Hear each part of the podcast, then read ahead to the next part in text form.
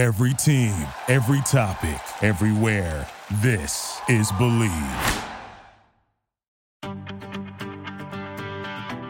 Hello, hello, hello, hello, and you are dialed in with Thom Brennaman. Welcome to our program this week. We thank our producer engineer Dave Armbruster. We thank all of our friends for hosting this podcast on the Believe Network and for believing in this show. Things have been going very, very well. Hope you enjoyed the Johnny Bench two part series recently. Today, uh, an old broadcast partner of mine, and I know we've had a few of those. I mean, that's when you know you're lucky enough to hang around for a while. I'm trying to think of some of the guys we've interviewed on this show already that were partners of mine at one time or another. We've had Troy Aikman, we've had Brian Billick, we've had Chris Spielman, we've had um, Sean Casey, we've had Chris Welsh, we've had Jeff Brantley. Yeah, I mean, man. And today's another one. Um, and we're going to get another one coming. Speak. One of our guests coming up has got to be Mark Grace. He was another one, but that that that might be a nine part series. Um, but today it's Steve Lyons, Steve Psycho Lyons. He was as popular a guy on uh, network television baseball as Fox has ever had, going back to when it started in 1998. Actually, started in '96. Uh, our first World Series at Fox, I believe, was two years later. Uh, but anyway, uh, he was my partner for better than uh, 12 years, almost 12 years, and um, had a good career. You know, fringe guy, hung on, uh, but became larger than life on television. And then his his um, his career in broadcasting came crashing down um, on an October night in uh, Detroit, Michigan, in 2006. At least it did for Fox. We'll talk about that and more with Steve Lyons coming up next. And I always have to thank our good friend Mike Reed for all the music that he personally wrote himself for this show. We're back in a moment. Since 1882, Children's Home of Northern Kentucky has been a lifeline for children and families in crisis. Now known as CHNK Behavioral Health, its team of doctors, nurses, and therapists impacts nearly 4,000 kids and families every year. An array of mental health services, including counseling, addiction treatment, and psychiatric residential care. CHNK also continues to care for abused and neglected youth who are in the state's custody. Right now, CHNK Behavioral Health is offering a free 10 minute conversation with a clinical therapist to help families dealing with the increased pressures caused by the ongoing pandemic. Visit www.chnk.org for more details or for the free conversation with a therapist. Call 1 844 YES CHNK. Living with Change is a nonprofit organization supporting transgender youth and their families. Transgender youth face higher rates of violence, victimization, substance abuse, suicide risk, and homelessness, but have few resources to help deal with those issues. To combat those numbers and in partnership with Cincinnati's Children's Hospital, LWC created with Living with Change Center for Gender Health serving more transgender patients and families than any other center in the Midwest. For more, please log on to livingwithchange.org. Stephen John Lyons was born in Tacoma, Washington in June of 1960. Hard to believe that Steve Lyons is now 61 years young. His father, Richard Lyons, a star athlete back in Massachusetts, and he influenced his son tremendously to play baseball. After graduating from Beaverton High School in 1978, Steve Lyons attended Oregon State University on a baseball scholarship. After his junior year, a number one pick, 19th overall by the Boston Red Sox in the 1981 Major League Draft. After playing three and a half years in the minors, Steve Lyons was promoted to the Red Sox in 1985, made his major league debut in April of that year. He became Boston's regular center fielder, playing in 135 games and hit 264. The following year, he was traded for Hall of Famer Steve or Tom Seaver to the Chicago White Sox, where he would spend the next six years. In his career, he also had stops in Atlanta, Montreal, but three more stops with his original team, the Boston Red Sox. His personality, outgoing personality, earned him the nickname Psycho. We'll talk more about that later. I mean, he'd play hangman and tic tac toe out on the infield dirt with opposing players during the course of a game. You may remember once he played a game where he pulled his pants down to empty out some dirt from his uniform after sliding into a base and realized, oh my, there's 14,000 people here. After his retirement, he became an instant TV star at Fox Sports. He called several division series, league championship series with my partner for better than a decade. He would also broadcast for the Los Angeles Dodgers, Arizona Diamondbacks, and Boston Red Sox. He is the father of three Kristen, Corey, and Alexandra. And these days, he does his own podcast.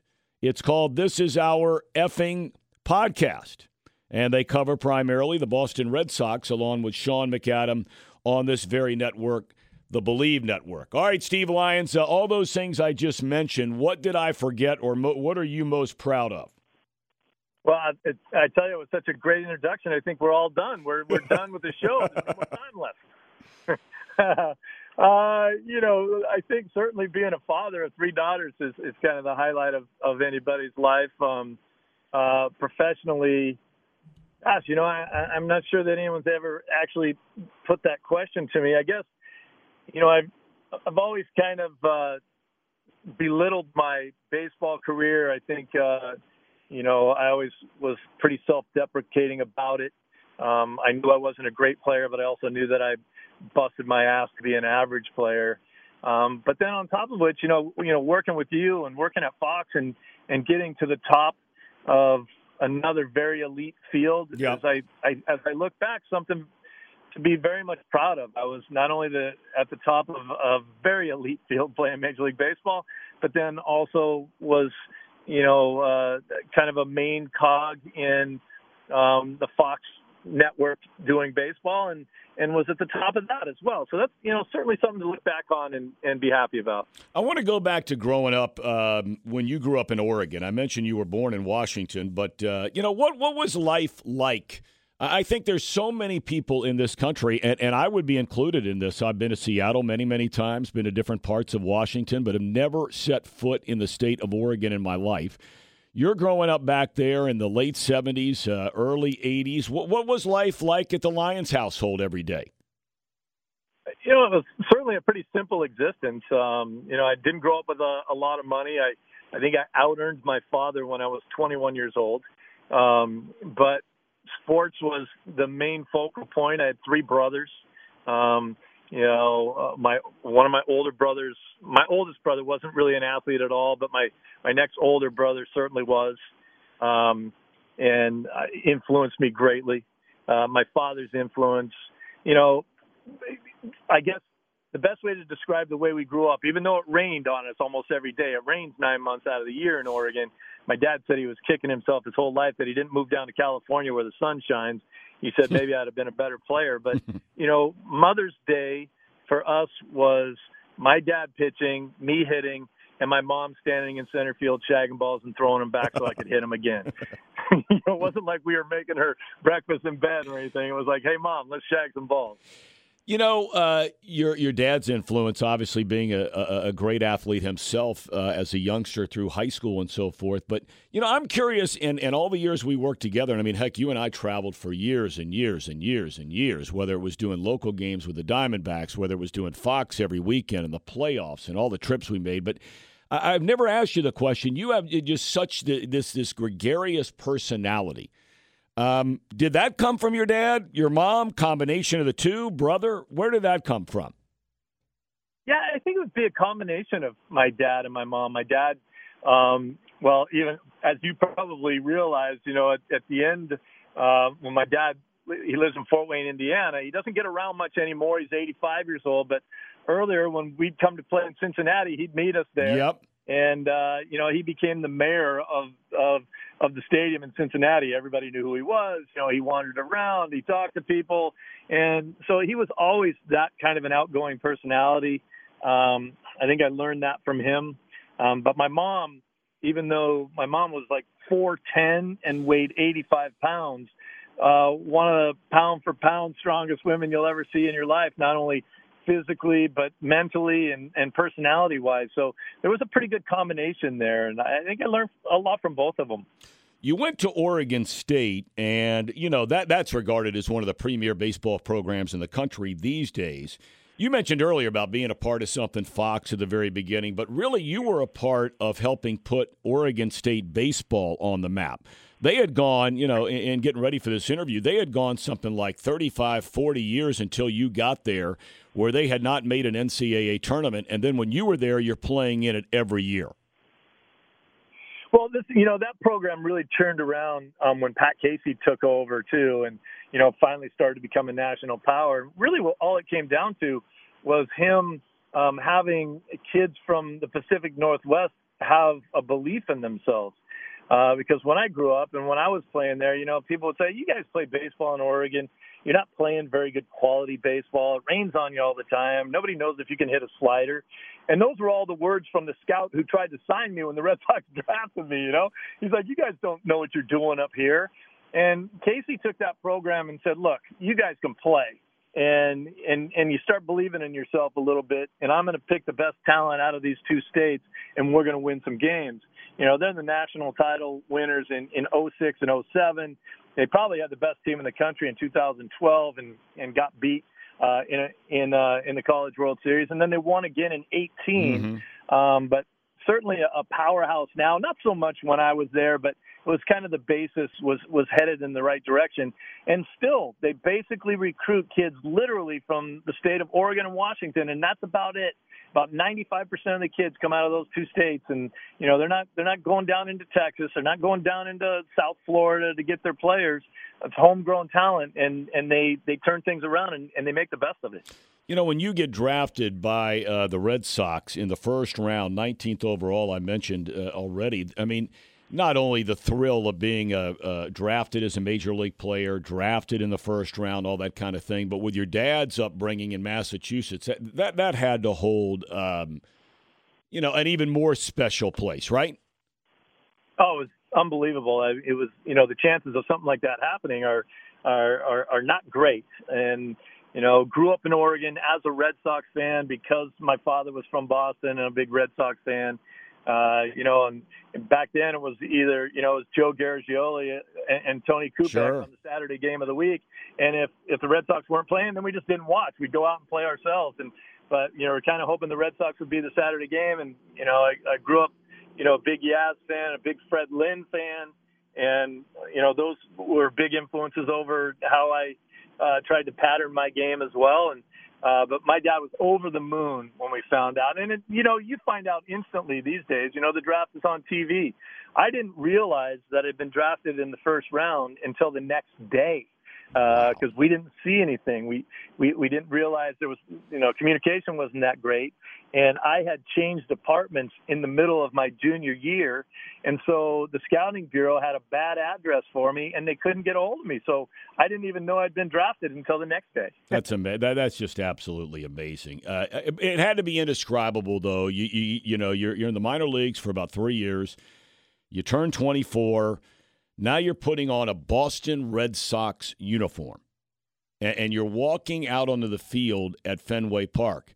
I, am kind of curious, eh, you know, what do you remember about that? Probably everything or maybe nothing. And, and, and was that the first time you had ever been to Fenway when you made the major league club? You know, that, that's, uh, it's an excellent question because I may be, I may be one of very few people in the history of the game to have I, I was I didn't play that day. I sat on the bench, but I was a member of the team of the first Major League Baseball game I ever saw. Wow. I never went to any Major League Baseball games. Growing up in Oregon, uh, I did see the 1979 All Star game. Uh, me and a couple of girls that I knew from high school drove up and watched uh, the 79 All Star game in Seattle. I was on the right field foul pole when Dave Parker threw the guy out at home plate other than that, I'd never even seen a major league game before. And then I, I made the team uh, out of spring training in April, and I, I threw open the curtains to my hotel room that day, and there was about four inches of snow on the ground on opening day. and went to the ballpark. Uh, they cleared the snow off. I mean, I knew I wasn't going to be playing. And the thing that I remember the most about it is that I was doing sprints out in the outfield anyway, and uh, I got fined because I had eye black on and wasn't in the starting lineup. You're kidding me. Come on. Oh, yeah.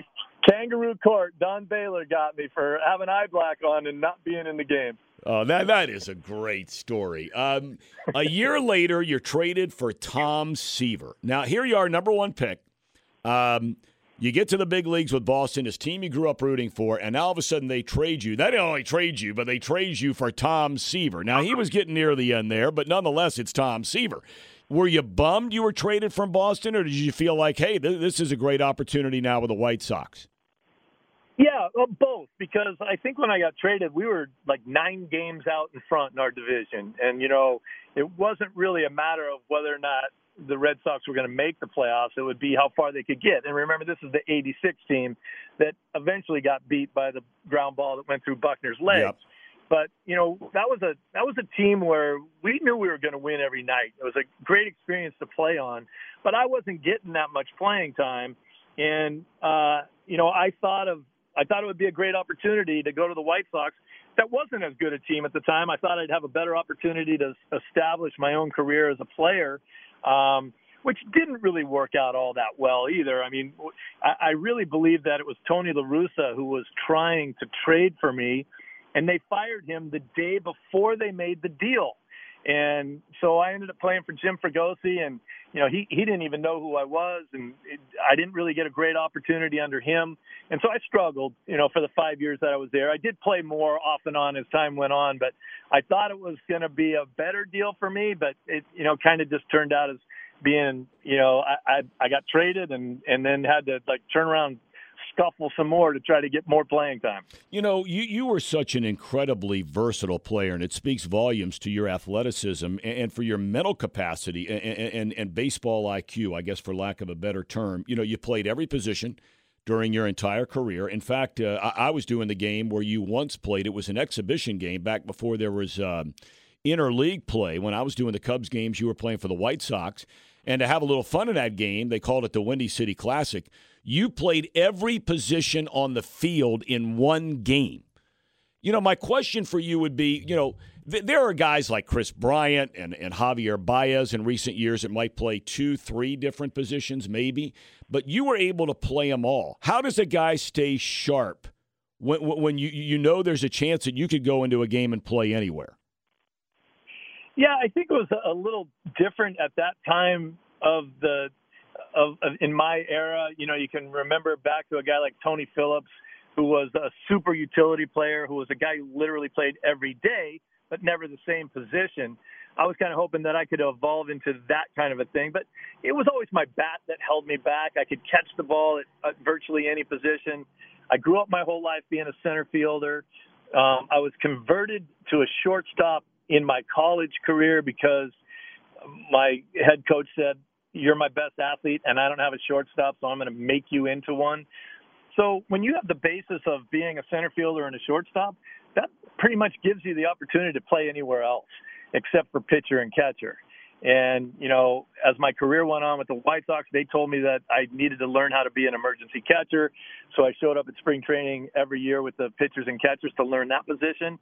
And then I got a chance to pitch five innings in the big leagues too. So, you know, the reason why I played all nine positions in one game was because there was only two other guys in the history of the game that had ever done it, and that was uh, Campy Campaneris and Cesar Tovar, and they had done it so long ago. It was like in the '60s, and as you mentioned, that was before the advent of interleague play. So it was an exhibition game, but it was every year the White Sox played the Cubs, and you know, people can tell me it was an exhibition game until they're blue in the face, but it doesn't mean anything to me because to me that was a major league game that we were trying to win, and I got a chance to play all nine positions in it, and so they can tell me it was an exhibition game all they want, but I, will never believe it. Absolutely, I'm with you all the way. I did that game, and and people don't understand that that was played like for real because the Cubs and the White Sox that was the only time that they would play, and they did it every year. Uh, I remember the one year Michael Jordan played in that game, and I mean, it, it was just it was such an electric atmosphere. It was phenom- phenomenal. Yeah, that was in Wrigley, and we we went through a period where we kind of dominated that game a lot. I think most of the five years I was there, uh, we won most of those games. But it was in Wrigley. It was a great time. We, we won that game five three. It's it's nice to know that if you're doing kind of a stunt like that, that you still are able to pull off the win. And you got to remember it was a pretty tough job for Jeff Torborg, the manager, too, because every time I moved, other guys had to move. So there were, even though I played all nine positions, there were guys in that game that played like three and four positions as well. In July the 16th of 1990, you've been asked about this 500,000 times, so now you can add on one more time. You, you beat out a bunt hit. You go diving into uh, first base. Uh, you pop up like a lot of guys. You start dusting yourself up. But in your case, you pull the pants down and you're getting the dirt out. And then what? I tell everybody I needed a date. I don't know. Uh, well, I'm not sure that would have helped you much. Yeah, I got a lot of calls. yeah, you know, some of them from women. Right, that's right, that's right. it was just a brain cramp, you know. I, I mean, I really believed. I think if we had replay back then, I thought it was out, and I never think I'm out. You know, if there's a close play at first, I was the kind of guy that I needed to be safe, and uh, I thought I was out. And they called me safe, and uh, Dan Evans was the umpire, and Cecil Fielder was the first baseman and Dan Petry was the pitcher. So they're all standing right there because uh, Evans was covering the base, or, or Petry was covering the base, and Evans was the umpire, and he called me safe. And so there was a lot of choice words being spoken uh, because they all thought I was out, and I thought I was out. But I started listening to their conversation and literally forgot that I was still standing on the field with all that dirt running down the, my pants it doesn't feel that comfortable. And so I just started unbuttoning my pants to get it out and just drop the pants like you know, normally if you're out, you run down the, you know, four sure. dugout steps, you go up under the, the overhang there and you, you do that.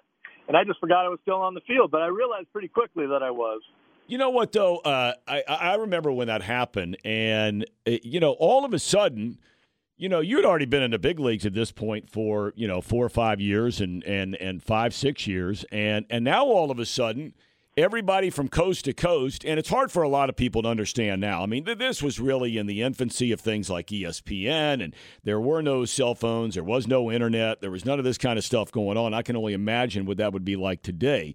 But I mean, you were overwhelmed with people who all of a sudden wanted to talk to you about this. Were, were you embarrassed about it or just had fun with it? Where were you on that thing when all of a sudden the PR guy's coming up and saying, hey, this guy, this guy, this guy, and this guy, they all want to talk to you? Yeah, I mean, I the, typical to me. I, I tried to have fun with it. I mean, it was an innocent mistake. I know that Jeff Torborg, who was managing the team, initially wasn't sure if he thought I did it on purpose. But Jeff is a pretty level-headed guy, and he under, you know, we had a little conversation about it. And I said, look, I just, I just lost train. I said, you know, I'm, I'm, I'm a little bit of a crazy guy. I'm I like to have fun, but I certainly have a healthy respect for the game of baseball where I, I didn't want to belittle what was going on. So anything like that would have been so out of character for me to try to do something like that on purpose. But I did 32 radio shows the next morning, and I did seven live sports newscast the next night at the ball game. Um, and the weirdest thing was that Melido Perez, we had come from New York, and Melido Perez had thrown a seven inning rain shortened no hitter uh, in Yankee Stadium like five days earlier, and nobody wanted to talk to him. What's Lord. going on in this world when this guy throws a no hitter and he barely gets any coverage out of it, and I pull my pants down, and everyone in the world. I mean, David Letterman wanted me to come on on his show. Um, back then, I'm not even sure if it's still a magazine, but there was a magazine called Playgirl Magazine, which was, you know, it was the, the I don't know, it was the opposite of Playboy magazine, I guess. They wanted me to do some kind of spread in their magazine. It was it was some really quirky, weird things that came out of it. Certainly, everybody asked me about it. I've been asked about it. I would say nearly every day, probably five times a week since 1990. Um, and you know, it's one of those quirky things that you're known for. I'd certainly rather be known for a Game Seven World Series yep. game-winning home run. Yeah. But that was never in the cards for me. So I think Reggie used to say, even bad publicity is good publicity. And if had I not done that, um, my career would have been much more obscure. You know, people do remember it, and they remember me for it. And that helps, I guess, in any way. Well, I mean, I, I, I, there's no question it had to help for people who all of a sudden now, as you move into the next phase of your life and you're uh, getting out of baseball, uh, you retire from the game.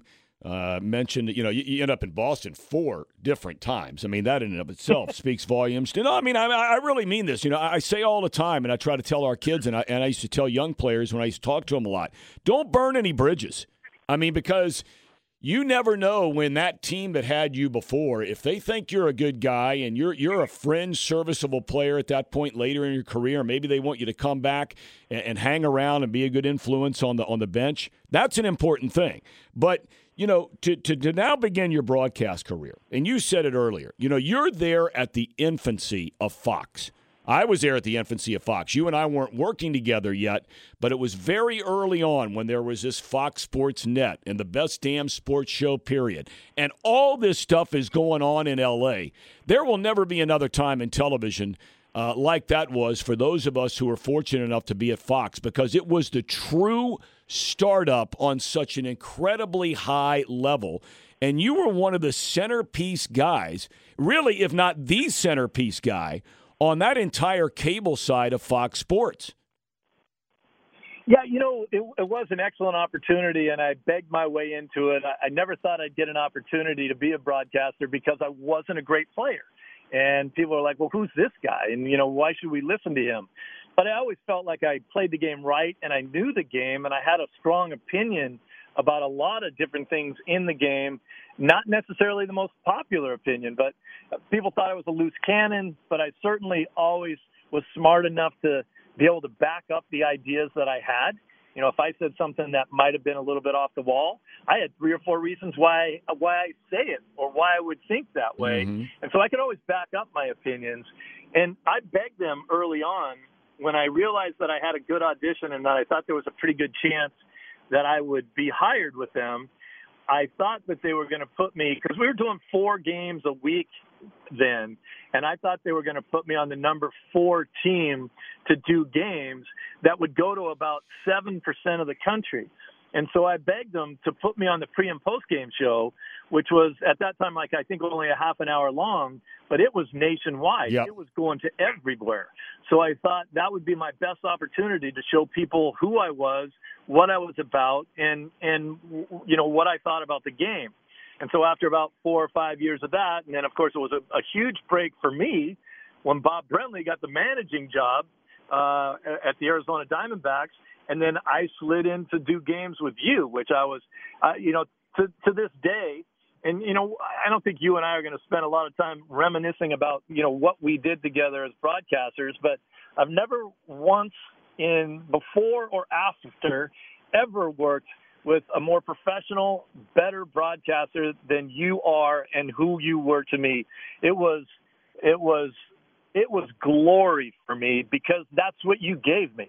And one of the first things you said to me was, "This is your show, Steve. You go get them." You never had one ounce of ego in your broadcast, and all you wanted to do was a good show and put me on a pedestal, and that was unbelievable to me. I've never had anything like that before or since, and uh, you know, maybe there's still time. I'd love to be able to do it again. Yeah.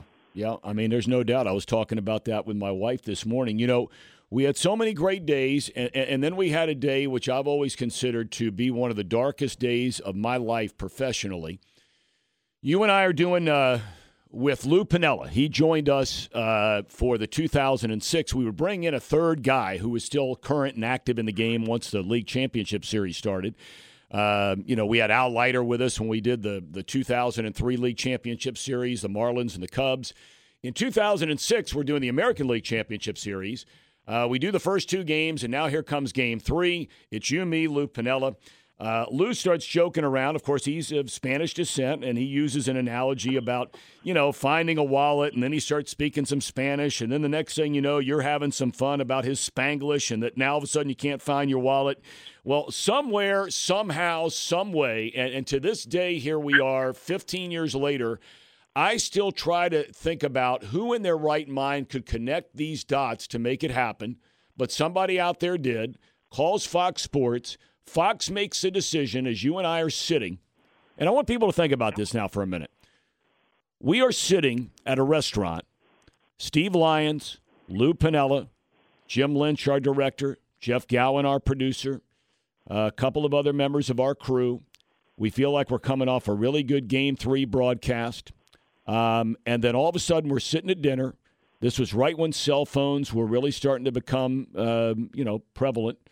And you get a phone call that you are fired um, because of this connecting the dots um, sort of thing. You know, I always felt like, and Piniella, by the way, came to your defense immediately and said, There is no way on God's earth that this guy has a bigoted bone in his body.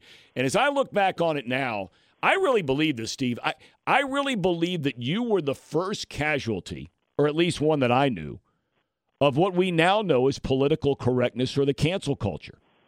Have you, have you ever thought about that at all? Yeah, I mean, I've been forced to. Obviously, it was. Uh, um, I, I didn't think I'd get emotional about it. Now I know I was back then. I mean, one of the worst days of my life too. Sure, Absolutely. Sure. sure. Um, career gone, basically.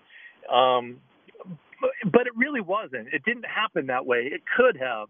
And the reason why, you know, I, I've never apologized for that day because I refuse to believe that I did anything. I, I agree with you 100%. 100%. And you know, most people apologize for something that happens because uh, they got caught doing something wrong. It's a lot of apologies are rarely um, heartfelt.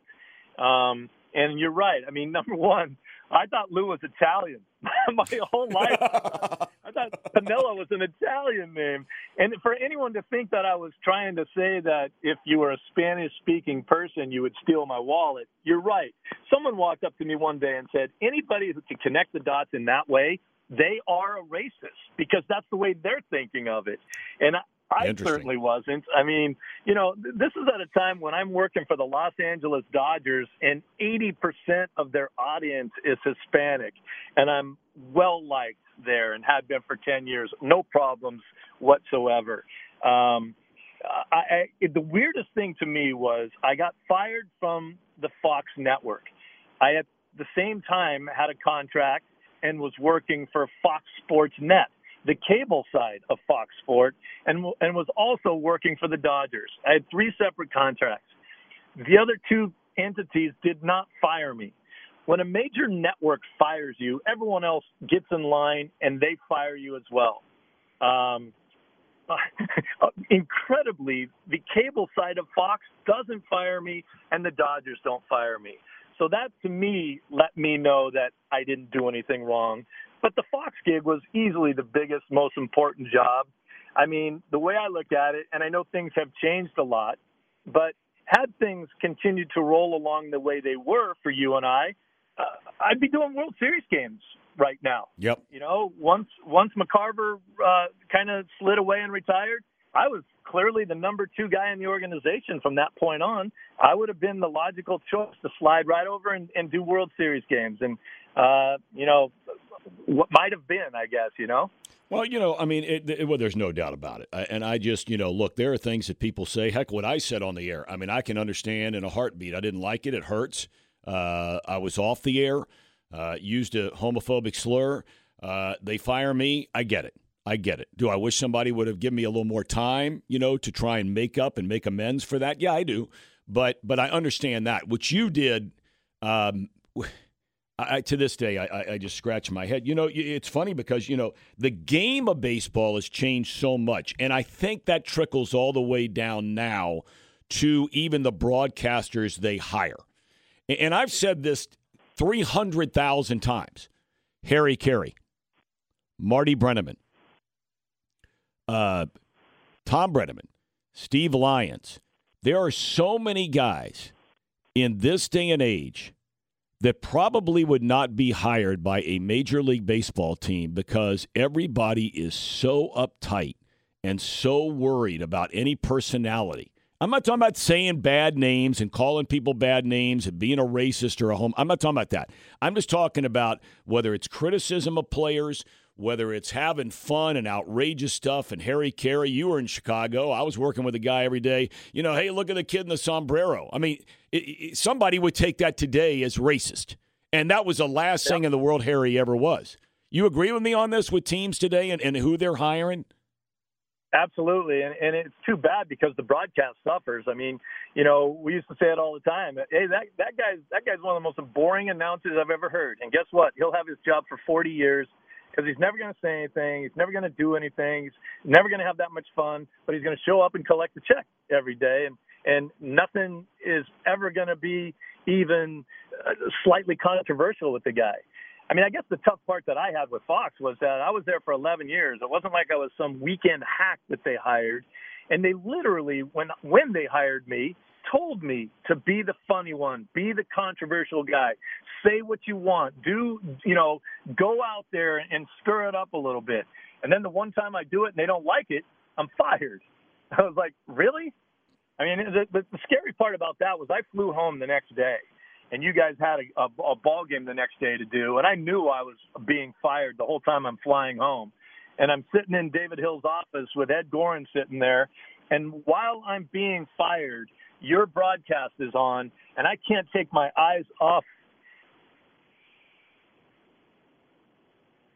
the game because that's who I am. Because I, I loved it so much and I'm being fired at the same time. And all I want to know is what the score of the game is. Hmm. I'm curious. You know, you mentioned that uh, that you were working for the Dodgers at the time. You also work with me on the Arizona Diamondbacks games. You've done Boston Red Sox games, and, and I found this when I went from Arizona to Cincinnati. Um, uh, you know, 14, 15 years ago it is so dramatically different, in my opinion, and I'm curious as to hear your opinion. There is such an unbelievable difference in the audience and the way you can broadcast a Dodger game and their audience as opposed to the Boston Red Sox fan. It, it really is incredible, isn't it? Or, or do you think that there's no difference at all?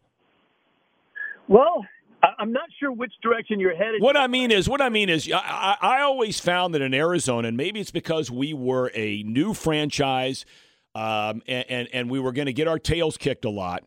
Um, that we could go out and be outrageous, whether it was me and Bob Brenly, whether it was you and me, whether it was me and Jim Traber, whoever, Mark Grace, whoever it was through the years, and all those years we were out there together, that I think you could have a lot more fun, to be honest with you, to, to, to some audiences, perhaps out west more than you could with the old, you know, been around forever Boston Red Sox fan base, Cincinnati Reds fan base. You agree with that or disagree? Yeah, I think you're right uh, to a certain extent. And I'll give you a couple examples. Um, Don Orsillo, who's one of the most beloved uh, play-by-play announcers the Red Sox ever had, uh, was here for 15 years and got let go for literally no reason at all. And the scuttlebutt was, you know, this was like back to back bad Red Sox seasons. And they basically said they giggled too much. I'm like, what are you doing? You're getting beat eight to two in the in the third inning, and you know bases are loaded against you, and they're threatening to score more runs. If you're not going to have fun for the next three hours while you're getting your butt kicked, then no one's going to watch. Yep. Um, uh, and and I'll use myself as an example. I was with the Red Sox for seven years. Uh, they won a World Series in 18, and they finished in, in last place three of the seven years that I was there. Boston is a hard nosed, blue collar town similar to New York, and they don't want to hear it. They don't want to hear about your losing. They want to know why.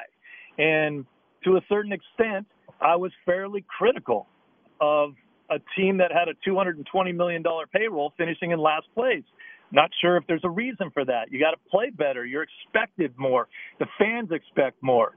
But I'm not working there anymore. And through the grapevine, I heard was because I was too critical.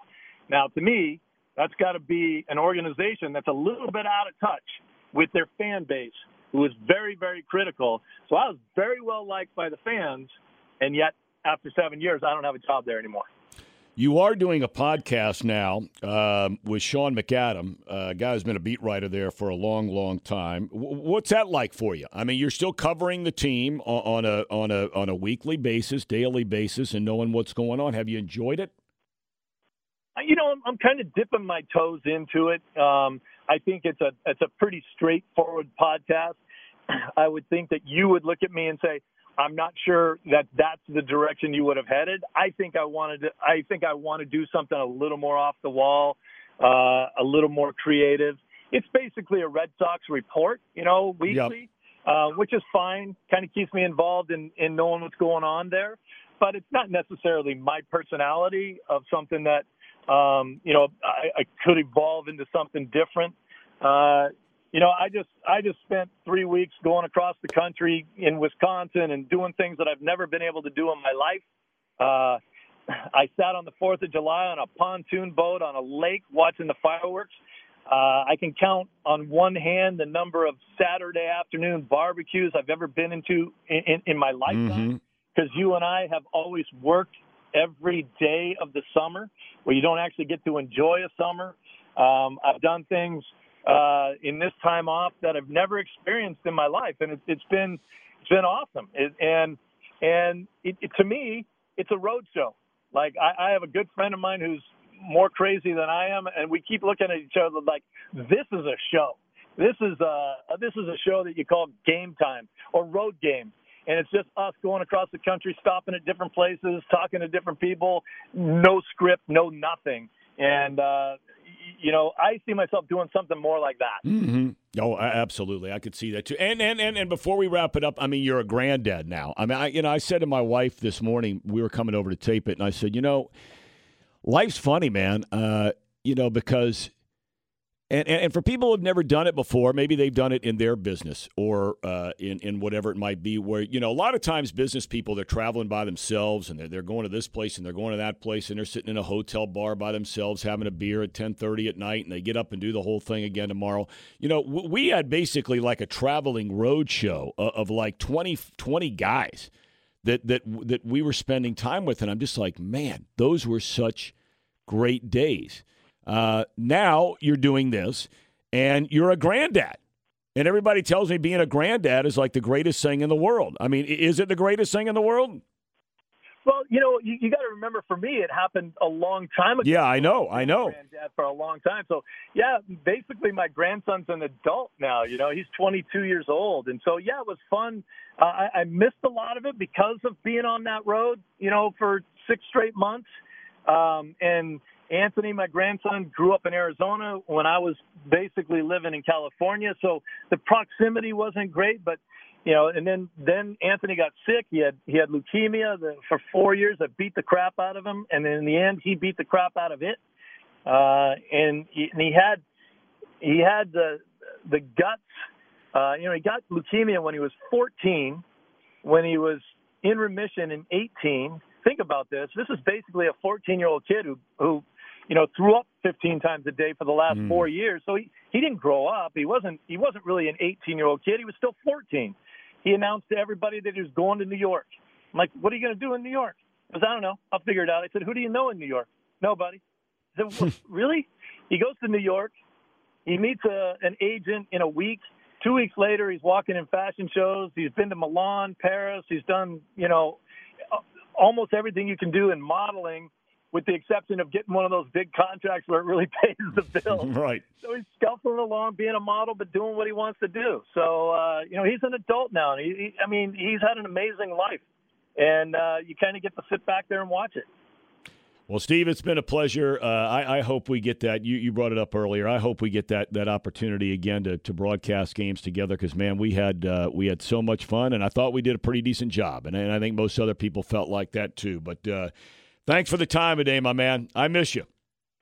I miss you too. I'll do it anytime. All right, brother. God bless you. Steve Lyons, kind enough to join us uh, on this week, dialed in. I tell you what, man, uh, we, boy, did we have some fun.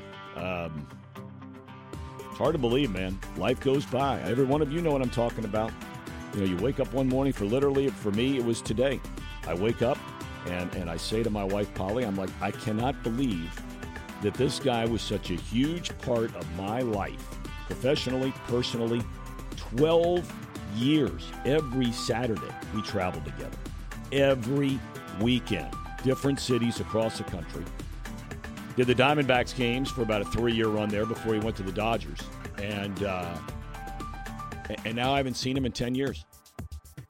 I mean, man, thank you for the memory, Steve Lyons. All right. Thanks for joining us on Dialed In. As always, we thank our producer engineer, Dave Armbruster. We thank the folks at the Bleav Network. And I'm Thom Brennaman. We'll catch you next week. Have a great day.